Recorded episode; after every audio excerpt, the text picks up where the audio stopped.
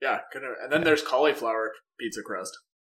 Cauliflower pizza crust. That is absolute garbage. Yeah. I have yet to have a good one.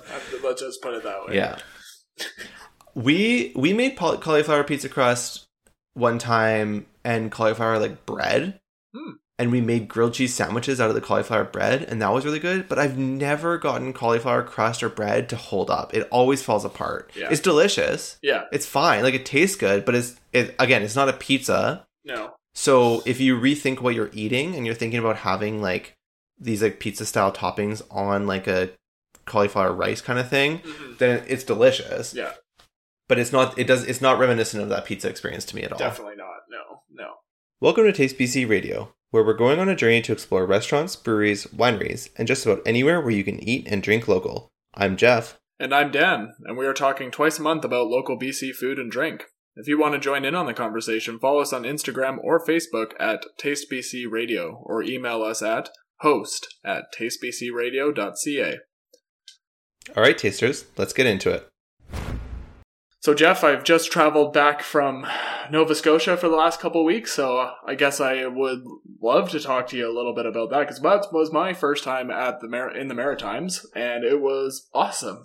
I loved it. Amazing. Loved it. Every- well, first of all, how how was flying?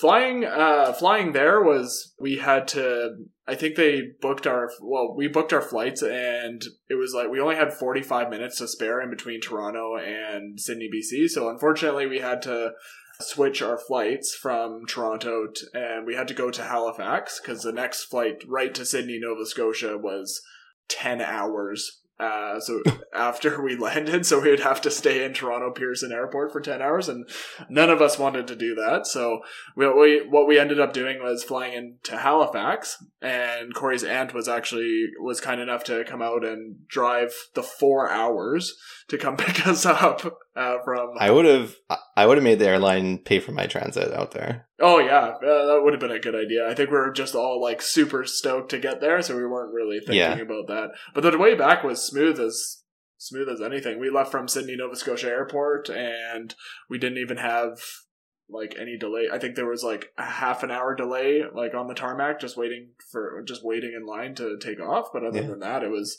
super smooth. It was great. No baggage issues. No, no, we had we never lost a single piece of luggage. Wow. And, yeah, it was wild. Anybody like struggling with masks because they're still required? No, no. Everybody like behaved themselves on the plane too, because you always see like Amazing. These horror stories of people just losing their minds on planes, and like that's a bit of a like a st- stressful situation, obviously. But yeah. like no, everybody was. I think people have come to just accept, expect like it's going to be a little bumpy. yeah. Um. Anyway. Uh, the trip to Nova Scotia was beautiful. Getting back to, back on topic, I had never been to the Maritimes before, and uh, this was an amazing opportunity to travel with Corey and her uh, dad and stepmom to, to Nova Scotia and visit Cape Breton, and most specifically Sydney Cape and Cape Breton, where her father grew up.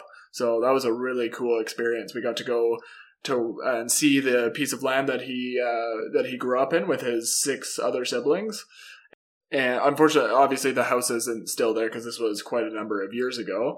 But we were able to walk around the property where they grew up, and like it was reminiscing on old memories. And they had like a, a gravel pit kind of close to their property that they would, as kids, would just go out there and spend all day just doing whatever, right? And uh, so it was really it was a really cool experience. Um, obviously, I took the opportunity to check out the local craft beer scene, and uh, cider is a big big thing over there as well. I really enjoyed a lot of what they were doing over in the East Coast. I found their their I P As are less about the hoppiness than the West Coast and more about the flavor behind it, with a little bit of hops mm-hmm. at the end, which I greatly appreciated. Yeah, and, yeah. Uh, there's some good breweries out there, some really good. Maybe we'll do a, like a special episode and I can talk a little bit more, but obviously we're focused more on B C, B C stuff. But maybe, stay yeah. tuned, stay tuned. It might happen. It might. Taste N S Radio. That'll be the name of the episode. There you go.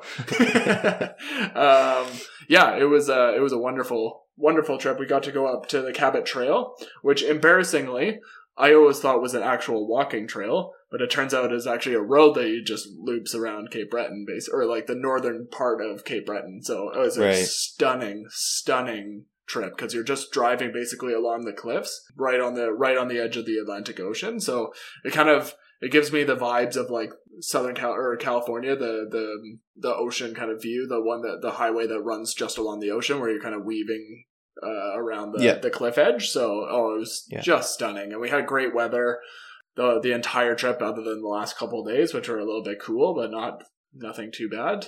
I ended up, we ended up running in the Fiddler's Run Half Marathon, which is kind of a staple run over in uh, in Sydney, Nova Scotia, and uh, it was a lot of fun. Big family event. Like a lot of the family did the five K or uh, walk and ten K run, and Corey and I did the half marathon uh, with her dad and two of his brothers. So that was pretty. It was a pretty cool experience overall, and getting to explore a new province is always really really fun. So yeah, it's too bad you didn't live a little bit northeast of where you do, because then you could say that you went from Sydney to Sydney. Uh, to be fair, we flew from Sydney to Sydney, technically. So perfect. There you go. I love going back and like seeing places like that. I remember when I was substantially younger, I got to go see the farm where my or the my dad's dad's side of the family grew up and spent a lot of time, and. It's just such a different change of pace. Yeah. It's in Saskatchewan. and it, But it was like Saskatchewan of rolling hills. It right. wasn't like Saskatchewan of like flat, flat, flat. So it was really cool because you could kind of, we were like on the top of this. It wasn't even really a hill. It was like a mound. And you could just see all the way out. Just stunning. Yeah. Just to know the history there and to kind of go back to like your quote, like roots. Yeah. Obviously for you, it's it's on Corey's side of the family, but still to see that kind of history, you hear stories, and to be able to put the place to the name, and yeah, it's just it's always just so magical. Oh, absolutely. Yeah, no, I completely agree. It's uh it was a, just a, a very very amazing experience to be able to, because you you hear all sto- sorts of stories about the them growing up, and then to be able to actually be there uh is is really cool. It's kind of like traveling in time for them, and then you get to kind of share in the their Uh, their childhood a little bit. And so I yeah. found it just an amazing experience, and the family over there was so welcoming, and we were having like big family gatherings like almost every night, and uh, yeah, so spending cool. a lot of time together. So it was it was uh it was an amazing trip. Yeah, highly recommend. You, your photos look like you guys had a great time. Yeah, it was really fun. Yeah, yeah. I'd definitely go back. Um and you crushed the race too. Again, like I started off way too fast again, where which I keep doing. Well, yeah, it was really funny. I had I was very clearly hydrated very well, like almost too well. So like, so two kilometers in, I just had to go to the bathroom so bad, and it wasn't until halfway up an entire like up the biggest mountain or mountain up the biggest hill of the race, where they had uh, restrooms to stop. And so I like ran in there. Like I was like, come on, let's go, let's go, let's go. And then uh, one of uh, Corey's uncles like passed me as I was in the washroom. And like it just my competitive nature, I just like ran as hard as I could like to catch up and pass him. And uh, like it just ruined me for the rest of the for the rest of the race. That's the difference between road races and trail races, right? Oh, trail absolutely. Race, you're in a bathroom. Yeah. Exactly. It's a little bit more frowned upon if you do that in uh, road racing. Well, that sounds like a ton of fun. Yeah. You know, we, we missed you back here, but I mean, it didn't really make a difference to how much I see you. So, yeah, right. But yeah, it's great to hear about. So today we're doing pizzas, Jeff. One of my, I, th- I think pizza is literally like the perfect food. It has every, it has potentially every food group in it, so it could technically be a health food. I that's that's my pitch. Uh, what do you think? Yeah, totally. Um, I mean, we talked about last week eating cold pizza. Yeah. But uh, this week we actually get to talk about eating hot pizza. Excellent. So that's exciting. Excellent.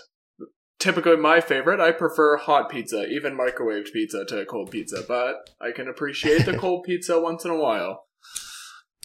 Do you have a favorite uh, style of pizza? Like region? Um, that's a really good question. I'm really, I think it's a, it's really become, it's really become a staple in Victoria to have uh Italian or Napoli style pizzas, so like that kind of thin crust, okay. but thin crust that thin crust with with a wood or stone fired kind of cooking style. So that is kind of what I lean towards. And uh, I'll kind of talk a little bit more about that with my pizzeria. So what are your go-to toppings? Uh, honestly, I am loving like barbecue chicken and like kind of and uh, Hawaiian style. So like barbecue chicken with like pineapple. I know it's super controversial, um, so we're starting off very controversial in this episode. I do enjoy p- pineapple on pizza with a nice sweet like barbecue sauce and chicken, maybe even some corn in there. Is kind of sweet corn is really nice, and peppers and oh yeah, all, all that stuff. So you're a pro pineapple. I am a pro pineapple. I've been seeing like yeah, I'm also a pro pineapple. Nice. Excellent. Um, I've been seeing people putting like cucumber or pickles on pizza, and I'm like, this is where like the hmm. non-pineapple and pineapple people need to like rally and stand united against this atrocity, because that sounds just disgusting. Yeah, fair enough. What is the actual official definition of pizza? Do you know? Uh, so, I, yeah, I don't know off the top of my head, but it's something along the lines of uh, it has to be eleven dough, it has to be between ten and twelve inches, it has to be cooked between forty-five and sixty seconds at six hundred degrees Fahrenheit, something along those lines. Huh. And obviously, the vast majority of pizzas that we eat in North America are not of that denomination, especially once you start to include things like deep dish pizza or even really just like any kind of pizza at all, because traditionally the Nepalese pizza will ha- be very saucy and almost like soupy in the middle, and you'd have to eat it with a knife and a fork or or just tear it in bits. In hmm. a lot of Italian versions of pizza, it's not even served cut. It's just served as a whole pie, and then you either get scissors or you just rip it with your hands. And when we were in Naples, that's how we got our pizzas, and it was um, tasty. But I kind of just prefer my pies to be cut so that I can eat them, pick them up and eat them. So fair enough. What's your favorite bite of pizza? Ooh, that's a really good question. It's either, so I have two favorite parts. My first is like the first bite. I really like the, just right at the beginning, and you get like all the, yeah. all the, the main ingredients and the sauce, and you get to your first taste of the dough. But I also really like right at the end when you get the last little bit of ingredients, or like toppings, I should say, and then the first bite of the crust. I don't know why. Yes, that's what I was going to say too. Nice. Like, I'm actually, I, I could cut the cir- the middle part out of a pizza and not have it. I, I actually prefer like the halfway point to the end. Yeah. Yeah, I like the wide part right by the crust, and you start to get the crust, and you get some of those little, yes. like, this the slightest bit of burn on the crust, but not, like, it's not burn, it's just those little air bubbles that kind of uh, pop, and they just have that little bit of, like, smoke, kind of, like, when you burn a marshmallow, and it has that, like, carbonization on it. Yeah, oh, yeah. I love it. That's the best. Oh, it's so good. So good. And then, and then, and then you just, you're left with, like, three quarters of the crust, and then you just take that, and you just dunk it in ranch, and you just get ranch with a side of pizza crust. So good. I will, I'm curious if they, if any of like these small pizzerias will try their hand at like stuffed crust, or is that like, I, I don't know. I remember stuffed crust when I was a kid, and I was like, oh, this yeah. is so good. It doesn't have to be cheese. It could yeah. be something else as well. I don't, I don't know. I think what they should do, I they should make, um, like calzone stuffed crust. Yeah. So it's like full pizzas in it, and you just have this massive crust. But the problem with it is the crust, they don't cook evenly, so you you have you can't do like a thin crust. You can't. It has to be this really like rugged crust, and then and then you're looking at a really dry crust. You're looking at the middle being overcooked. So, but that'd be really fun to have like a really like like like a like a like a pizza roll almost as the crust. That would bit. be awesome. Could you actually? So I love how it's funny when you say like cut the inside of the pizza out. Could you, yeah. with that theory, cook the crust on its own and somehow be able to connect it to the pizza at a later time? So then you can have the evenly cooked... Or like a pizza bagel? A pi- well, yeah. It's a pi- pizza donut hole, basically.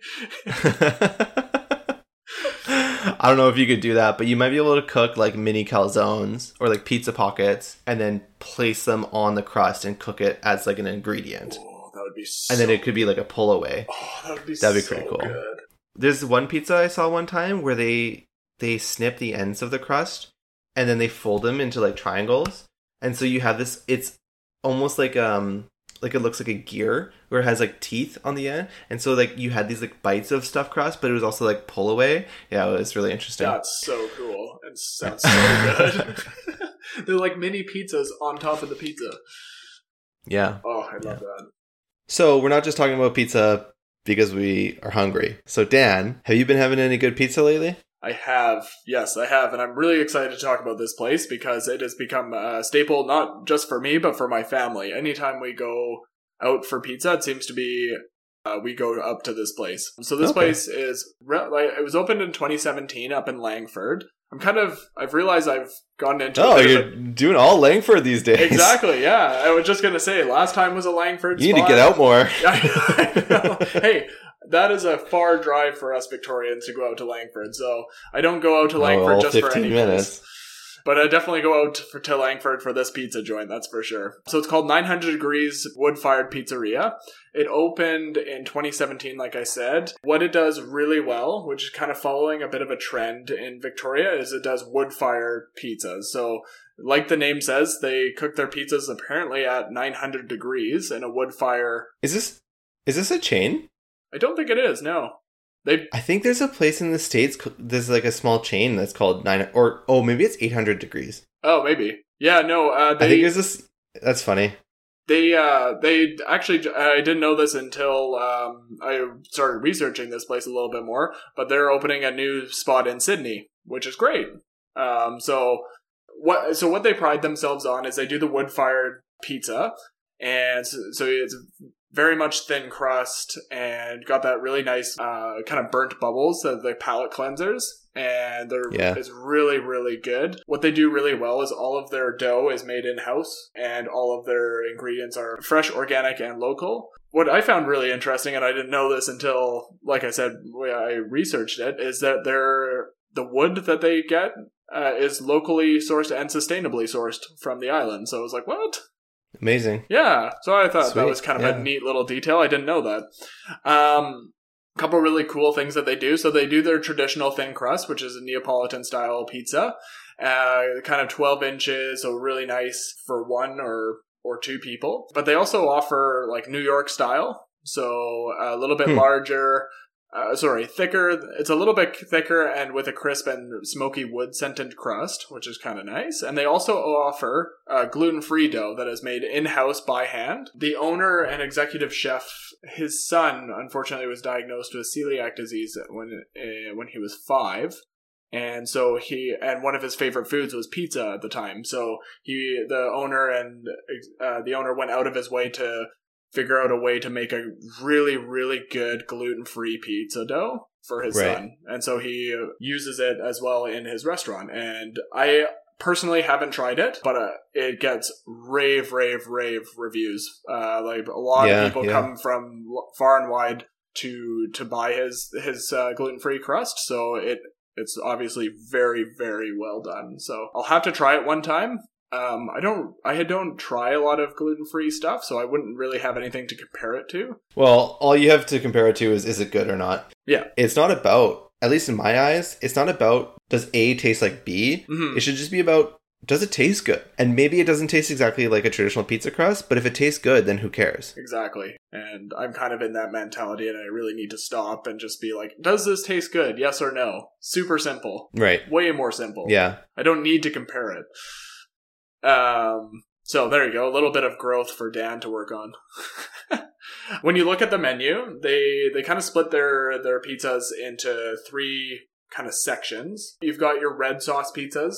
So you've got basically their homemade organic tomato sauce. They have pesto-based pizzas, and then they have their, their white sauce pizzas, which is local island cream and fresh mozzarella. They actually make...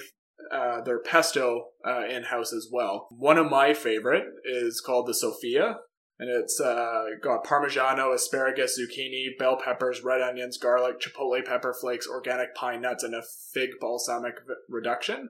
And on the like wow. uh, wood burnt, not wood burnt, but like the thin crust pizza, the Neapolitan it's, style it, pizza. It, it's called wood-fired pizza. Thank you. Wood-fired yeah. pizza. It's just a really, really good really good pizza. Yeah. It kind of ticks all the boxes for me. It's really, and it's like fully vegetarian, so it's really uh, lots of people can have it. And the pesto sauce that is underneath is absolutely spectacular. Right. When they first opened, they won a bunch of awards for th- throughout the island, including the best thin crust pizza on the island. Uh, through C T V yeah. News Vancouver Island.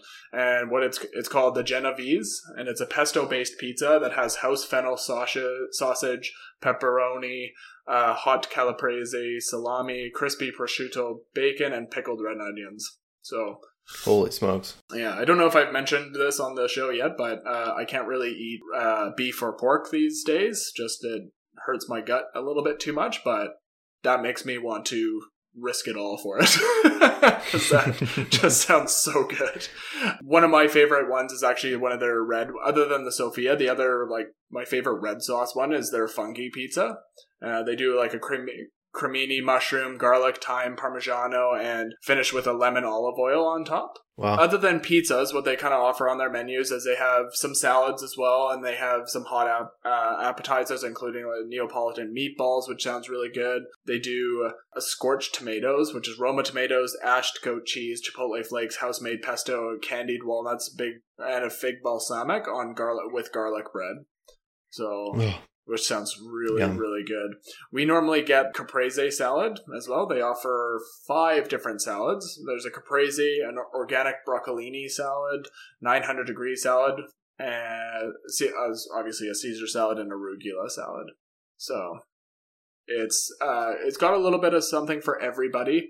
All of their stuff is organic, uh, and their sauces and doughs are all made in-house, which I always appreciate as well. It's it, And you can tell every time, every bite is delicious. Their their dough is yeah, yeah. is fantastic, and it's and it's cooked like perfectly every time. You get a little bit of those kind of those burnt bubbles that you can get on the pizza, which I really like. Even better, they uh, offer all their doughs pre-made uh, that you can buy in this in the restaurant.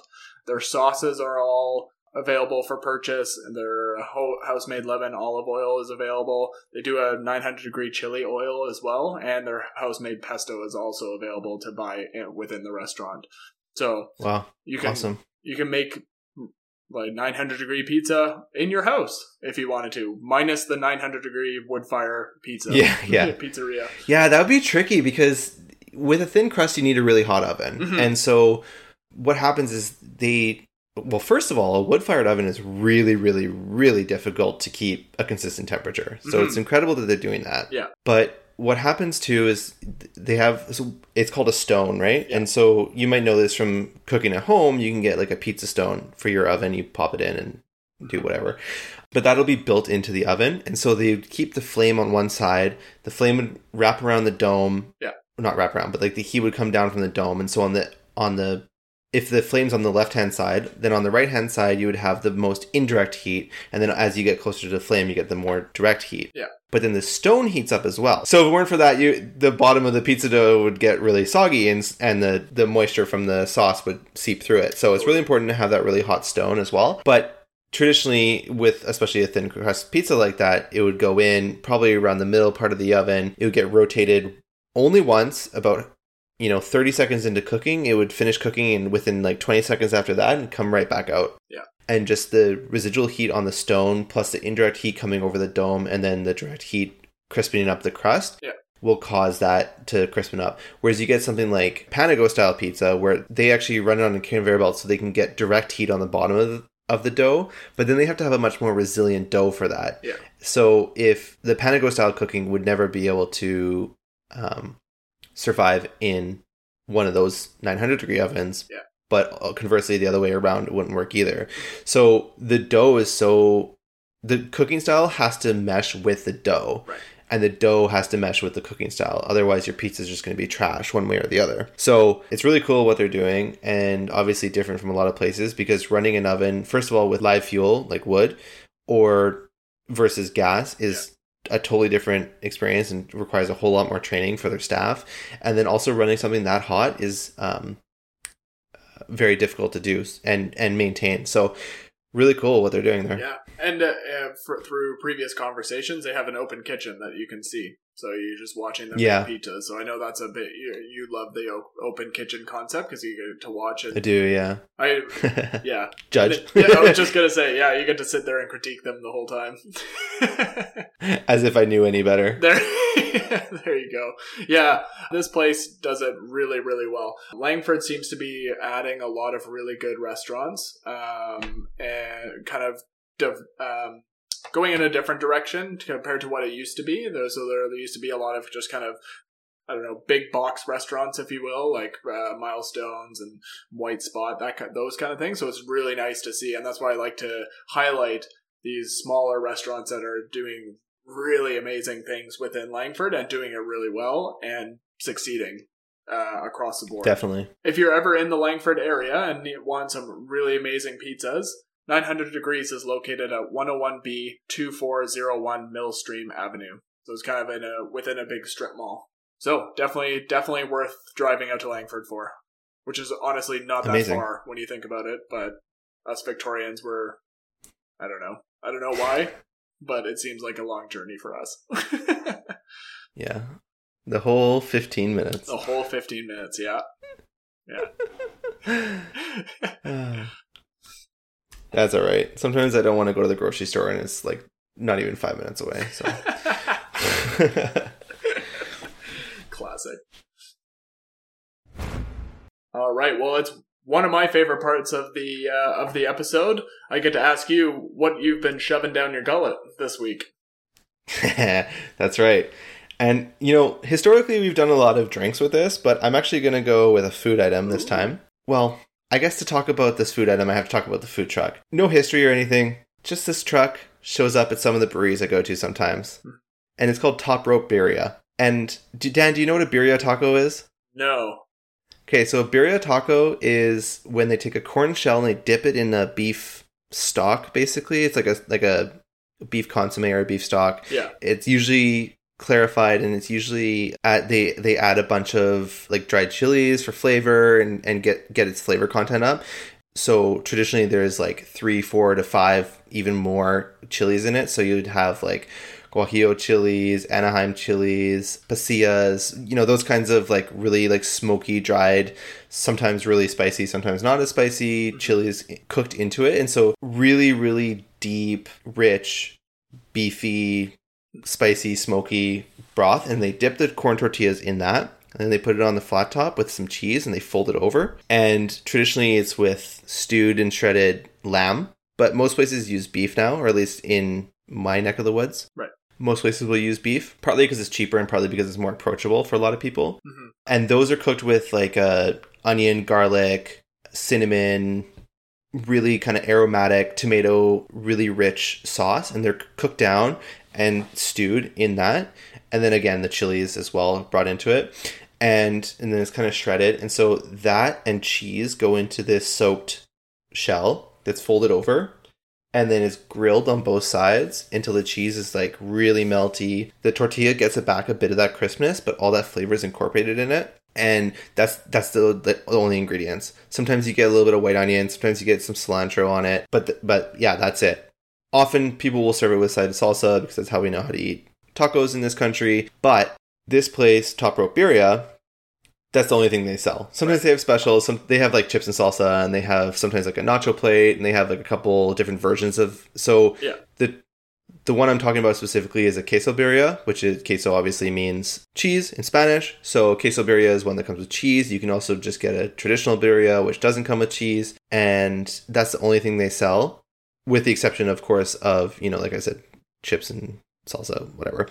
They have that, and then they have a vegan version, which is done with mushrooms. The guy running it, uh, I didn't actually grab his name, but is so enthusiastic and high energy and so engaging when you go there. He's got a friend that makes some kimchi and makes some hot sauce, mm-hmm. and he serves that on the truck, and the hot sauce is just dynamite. And he's really into wrestling, like W W E, yeah. and so he's got like posters of like old W W E characters all over his truck and stuff. But what really makes this birria special, yeah, and I don't know if this is unique to him or if it's just something that he's really good at, is he does a cheese skirt.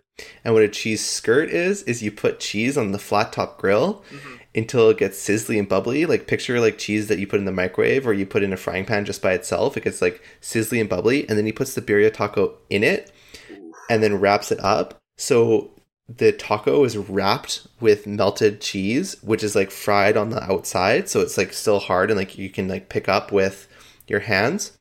And so that's a cheese skirt. So essentially what you're eating is beef and cheese, maybe onion, wrapped in a beef soaked taco shell wrapped in melted cheese. Oh my god. And it is unbelievable. It's so good. And we had it for the first time a couple of weeks ago, and we were just like, oh my goodness. You know, it was like that kind of thing where like you had like a little bit of like fat on your lips and your hands, and you're just like, I am so happy right now. and and it's just, it's so, the depth of flavor is just so good. Smokiness and a little bit of the spice. And it's not too spicy. He does a really good job of making it approachable. Yeah. I wouldn't say, like for me, I, I love spice, so it, it doesn't come across as spicy at all. Right. But you can tell that there's a hint of heat to it from the peppers. Yeah, but really, really rich, especially with the cheese skirt on it. You have that kind of really rich. It's definitely a very luxurious meal to have. The first time we got it, I got pickled vegetables with it, like a side of pickled vegetables, the hot sauce, and the uh, salsa. But it was so flavorful. I didn't need, really need anything but the hot sauce. So I just eat the pickled vegetables as a palate cleanser. Didn't really need the salsa, so I just saved it for something else, which was really good salsa. Oh, and birrias are served with a bit of the consommé on the side as well. So you take that whole thing and then you dip it in the beef juice, basically. Yeah, yeah, yeah. So it's it like you treat it like, like a French dip, right? So you get meat, cheese, wrapped in meat bread, wrapped in cheese, dipped in meat juice. Oh my god. And it's so, so good. So, oh yeah. So needless to say, we went back and uh, almost went again yesterday, but uh, the timing just didn't work out. But yeah, definitely worth checking out. It's not an everyday food because it is so rich, but it's the kind of thing that, you know, once you've had it, you just can't get enough yeah. of it. So it's like an experience food, basically. Definitely. But Top Rope Birria does such a good job of it. And then the whole experience, you know, you walk up to the truck and they're so friendly and just, uh, yeah. That's awesome. Maybe we'll have to do a food truck episode then. Oh, yeah, I'd love to. I, I, I, I love food trucks. Oh, they're so uh, great. I love food trucks so much, yeah. It reminds me of our trip to Portland with the food truck parking lot. Yeah. There. So good. Yeah, definitely. All right, Dan, make me thirsty. That I can do, definitely, with this one. Um, so... Uh, my wife and I went to a, re- a relatively new brewery, like opened this year, uh, out in Sydney, which is kind of turning into this uh, little hub of a bunch of breweries all of a sudden. Like they've had two or three new breweries, or at least two new breweries within the last two years. And this one just opened up beside the newer one, and it's called Small Small Gods Brewing. And we've been kind of wanting to try this for a little bit at a time, basically since we heard it was opening. You know you know how it is when you see a new brewery opening up, you're like, well, I gotta go there I gotta go there really yeah. soon. So we went there. Of course. They do so many so many good bre- beers. Like I I gave multiple perfect scores on my rating app when we tasted there, but I really have to talk about this one specifically. The this one might have been my favorite beer of all time. Um, wow, that's a lot. Yeah, that's a big statement. It is, yeah, and it, it it's what it's called. It's called Dawn, and it is a caramel macchiato nitro blonde. Oh, so wow, yeah. So it's it pours like a really nice gold, kind of ha- a little bit hazy, and then you have a really nice smooth nitro uh, foam on top. When you ta- when you taste it, it is it's got the depth of a stout or a porter in terms of deep flavor profile. You get a little touch of sweetness with the caramel, and then it smooths into this coffee finish. And it is absolutely stunning how good it is. Uh, I yeah, I, it sounds fantastic. Yeah, and you get the smoothness of the nitro, which just makes everything feel like creamy and and smooth. And it was one of those beers that you could drink any time of the year, because you in the in the su- in the fall and winter. I think I've said this before, but I really like warm, like deep flavors. and something that like you drink in front of the fireplace on a cool or a cold winter evening, and and uh, and yet somehow it was refreshing because it was a blonde enough that I could drink it in the summer as well, one hundred percent, and be very refreshed. Yeah, it's a weird. It was yeah. a, it was an odd. It, it was a different combination, something I've never tasted before. But my goodness, did they do a really, really good job, and they were putting themselves in a really good position to be a top brewery in Victoria for sure, and even on the island, I would say. Yeah, you you caught me off guard when you said blonde, because all that stuff I thought was leading up to porter or stout. So did I. And then so when I saw it, I was like, oh, wow. And then I tasted it, and I was like, this tastes like a stout. You know those like blonde stouts you can get, and they're, you can get that deep flavor profile with just like, it feels lighter to drink, like a lighter beer? Right. It was exactly yeah. that, with really, really nice caramel malt undertones and and a coffee finish, and just like the smoothest yeah. cup of coffee you've drank in your life. It was absolutely spectacular. Wow. Um, I think it's a fairly new one. I really hope it becomes a staple for them. I worry that it's just a seasonal and they won't do it again, because I really want to get more of it just so I can yeah. stock up on it. Were you able to buy them in cans? I didn't see them in cans at the time, unfortunately. So hmm. hopefully they, uh, they'll start canning it. I didn't see it. Doesn't mean they don't have it. They could have sold it out, sold out of it by the time I was there, but you never know. Right. What's the place called again? It's called Small Gods. I, I don't want to talk too much about the brewery because I might have to talk about it. Like I said, they do multiple beers right. that got yeah, yeah. perfect scores from me, so, and I don't think that's happened actually before. Usually, and that's I've, that's on um, Untappd. What, is that on un, Untappd? You use, yeah. yeah, yeah. Of the, do you want to do you want to plug your handle in case anyone wants to follow you? I think it's just my. Is name. That how it works? I don't know. I don't use it. I'm honestly, it's just my dad and I who are competing to taste more beers than the other. Can you like follow each other on Untappd? Oh yeah, yeah. Like I get notified when he rates a beer, and uh, he uh, gets notified when I do. You should get on Untappd. I'm surprised you're not. I know. You should. I know. I just okay. Fine, I'll do it. Do it. Do we'll it. report back. We'll report back on next episode on how um, how it's going. Yes, we should have we should have a, a TasteBC Untappd profile. We should. We really should. And then you you or I, whoever, just logs into it and does it. Just rates whenever we talk about a brewery that's been on the show. It'd be great. Or just anytime we go to a brewery. Fair enough, yeah. Little bonus content. Ooh, all right. Look for that in the future. Well, what kind of what what place do you have for us today? So I have a quite new pizza joint. It is in Burnaby. It's called Wild Flour Pizza. Flour being F L O U R. Mm. So they actually opened in April of this year, twenty twenty-two. Oh wow! So they've only they've been around for what uh, six months now. Holy moly! And they were started by Clay Spaulding and Stephen Che, mm-hmm.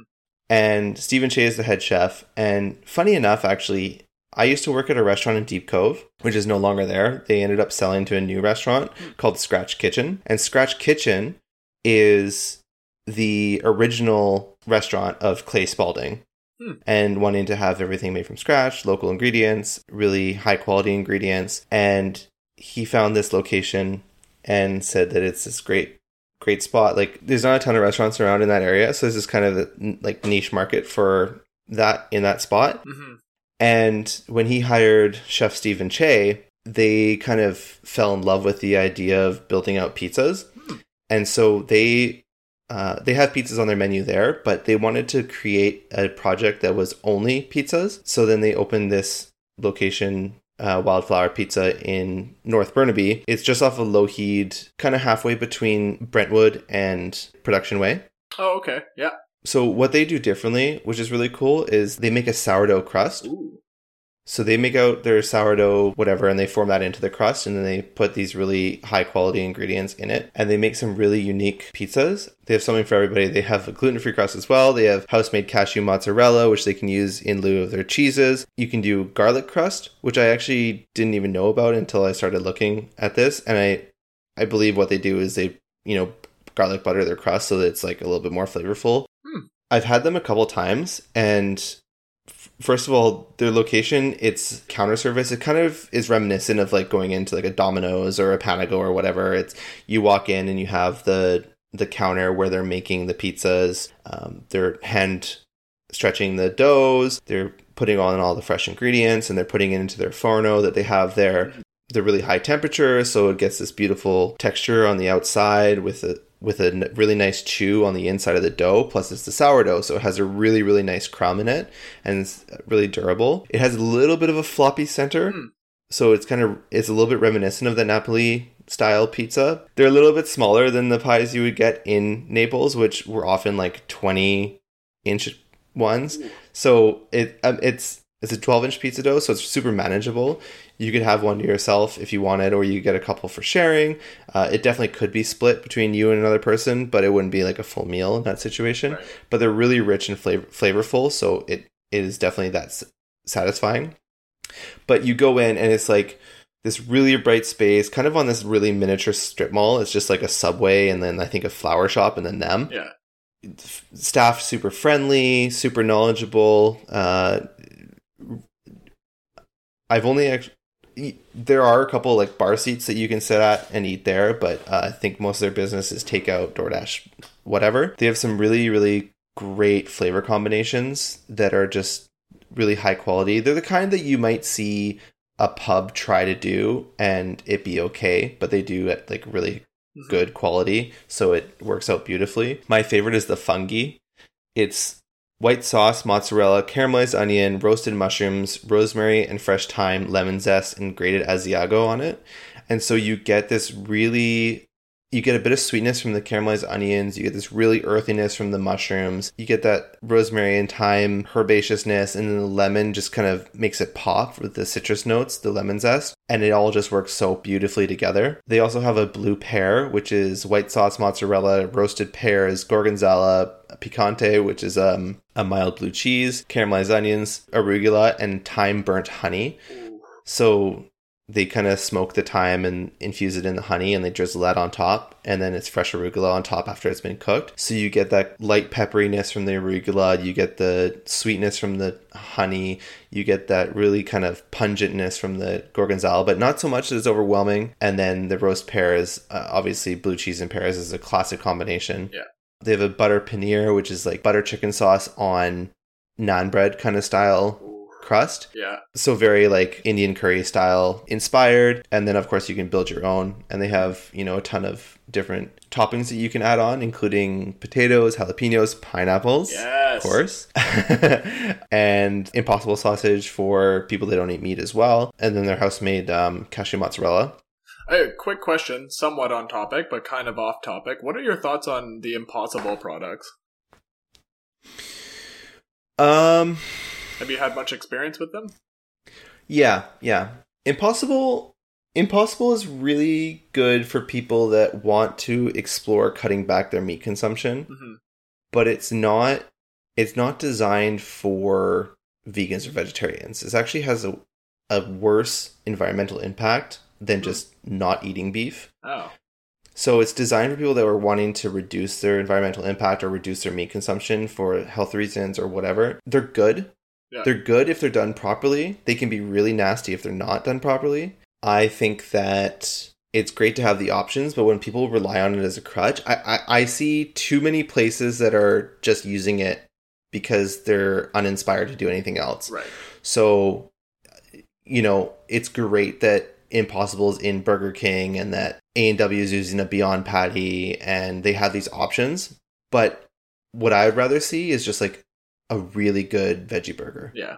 Because I would I would rather have a portobello cap any day over an Impossible burger. Yeah. But the convenience of it is great. And if you're trying to do something that's crowd pleasing, you know, the Impossible burger on a charcoal barbecue is unbelievably good. Yeah.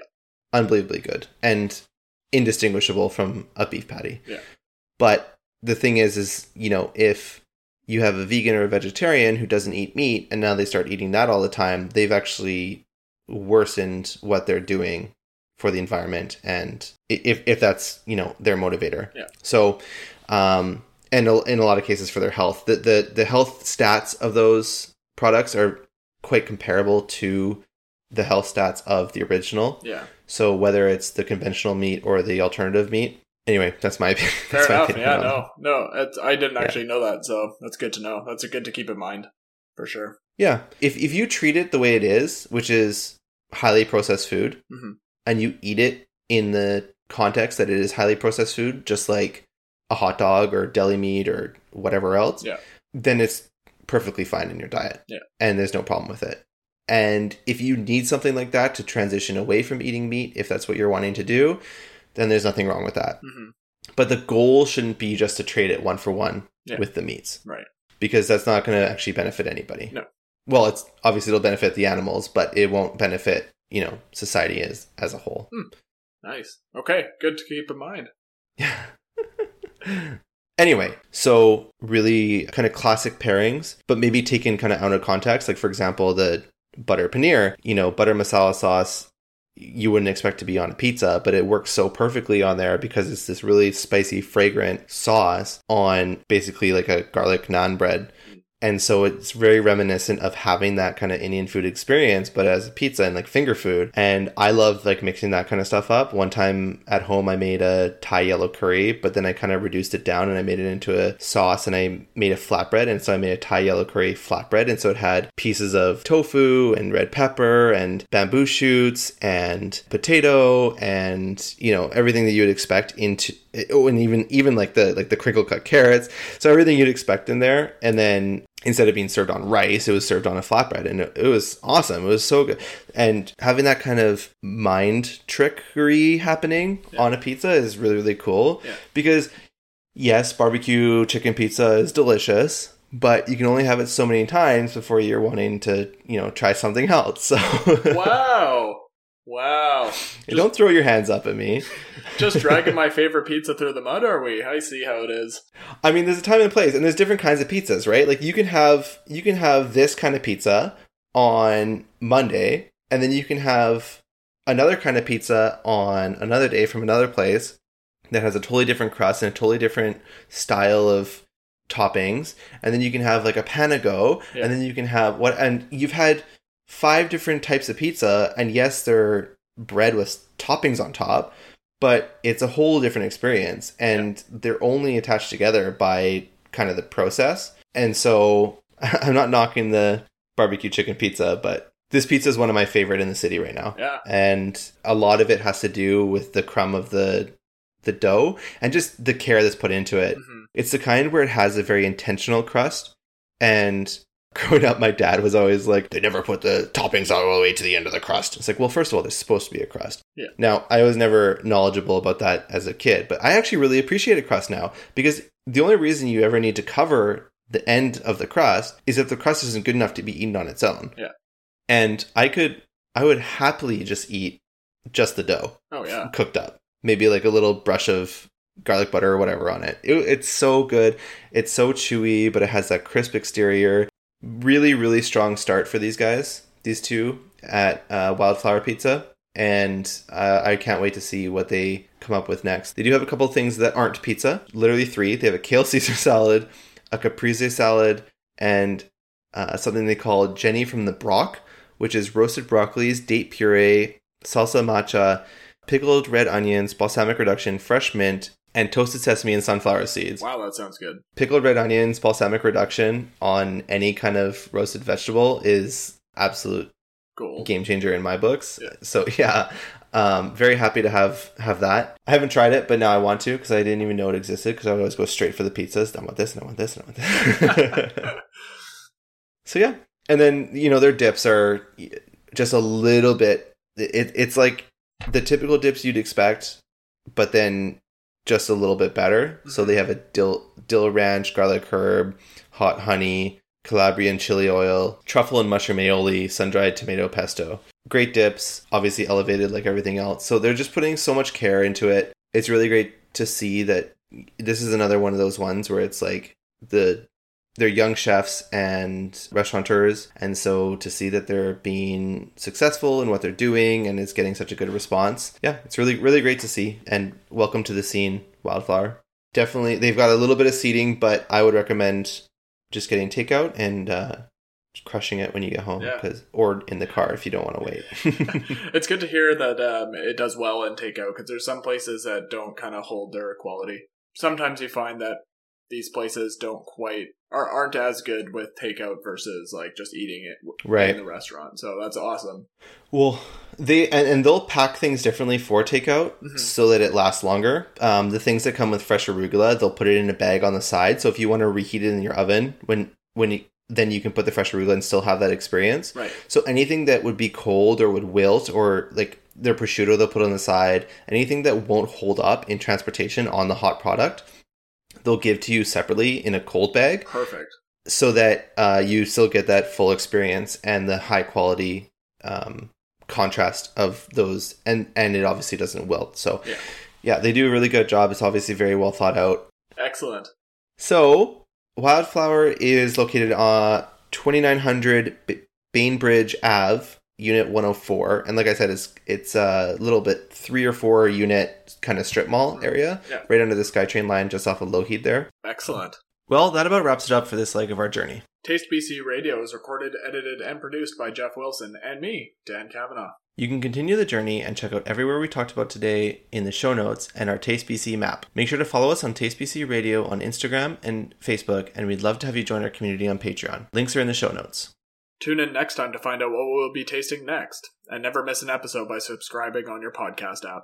In the meantime, make sure to rate and review the show. This really helps us grow, and we do really appreciate the feedback. Until next time, support local and keep, keep it, it tasty. tasty. Sorry, continue. Yeah. Me? I kind of... I No, it's freaking delicious. I kind of... I stepped over you there a little bit. Oh, oh no. I'll fix it in a day. No, thank you. Perfect. um, uh,